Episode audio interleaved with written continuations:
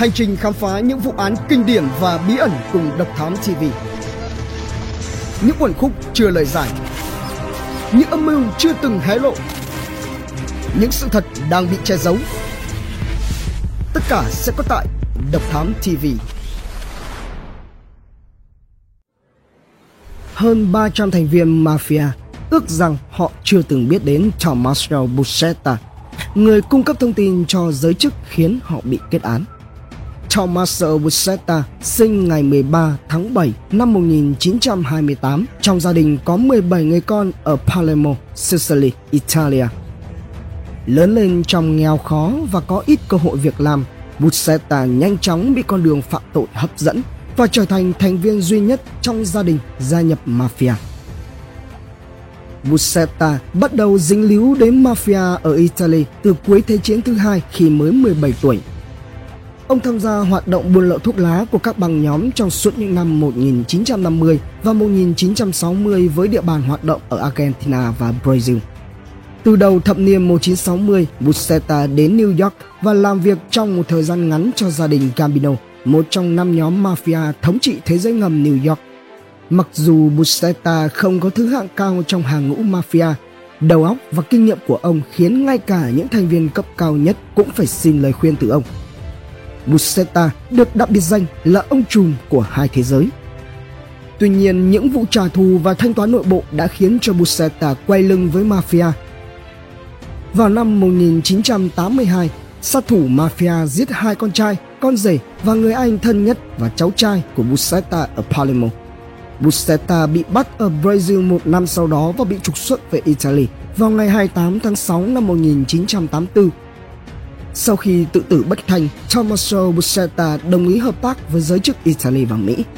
Ông yêu cầu được nói chuyện với thẩm phán chống mafia là Giovanni Falcone và dành ra 45 ngày để cung cấp thông tin về hoạt động nội bộ, cấu trúc và ủy ban cầm đầu của mafia, nhưng lại từ chối tiết lộ về các mối liên hệ của mafia với giới chính trị. Buscetta trở thành người đầu tiên phá vỡ Omerta, Luận im lặng yêu cầu các thành viên mafia phải giữ bí mật về hoạt động của tổ chức và từ chối cung cấp thông tin cho chính quyền. Buscetta nói, đối với tôi, cái chết giống như bóng râm vào ngày nắng. Là một thành viên mafia, tôi biết rằng tôi phải tuân thủ các quy định. Nhưng những cái chết oan uổng của những người vô tội đã khiến cho tôi không thể tiếp tục làm thành viên mafia nữa. Và đây là đòn trả thù. Vợ của Buscetta sử dụng tên giả là Cretina, đã nói với một đoàn làm phim tài liệu về chồng mình rằng phá vỡ luật im lặng là quyết định khó khăn nhất trong đời Buscetta vì ông ấy có cảm giác rằng mình phá vỡ đi thứ gì đó thiêng liêng. Đất nước Italy không có chương trình bảo vệ nhân chứng và vì vậy Mỹ chịu trách nhiệm đảm bảo an toàn cho Buscetta.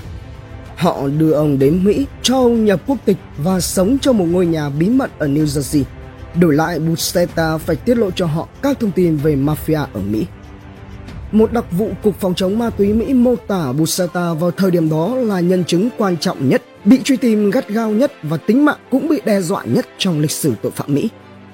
Năm 1986, Buscetta ra làm chứng tại phiên tòa chống lại mafia lớn nhất trong lịch sử, có tên là Maxi, diễn ra ở Palermo, Buscetta đã giúp các vị thẩm phán là Giovanni Falcone và Paolo Borsellino đạt được thành công đáng kể bằng việc truy tố tới 475 thành viên mafia và kết án 339 người.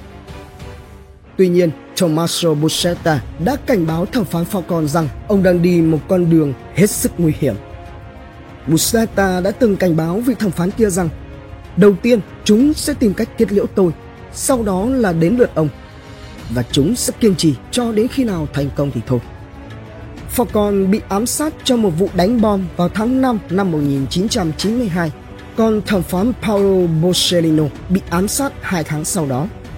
Buscetta sau đó cung cấp thêm cho giới chức thông tin về những chính trị gia quan lại với mafia.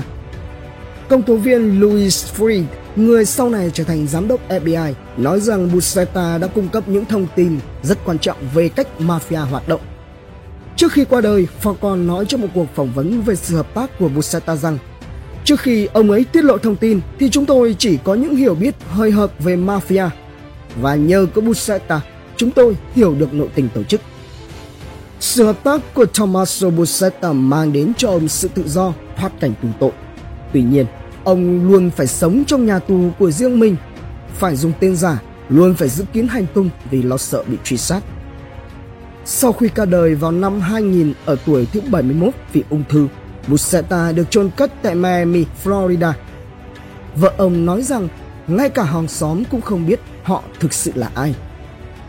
Cho đến tận bây giờ, con cháu của Buscetta vẫn sống trong nỗi lo nơm nớp bị trả thù.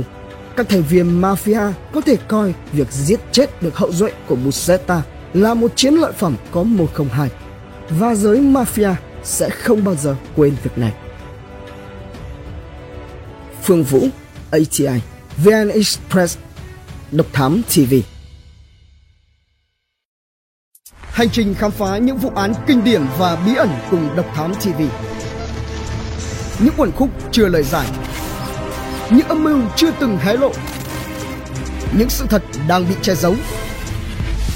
Tất cả sẽ có tại Độc Thám TV.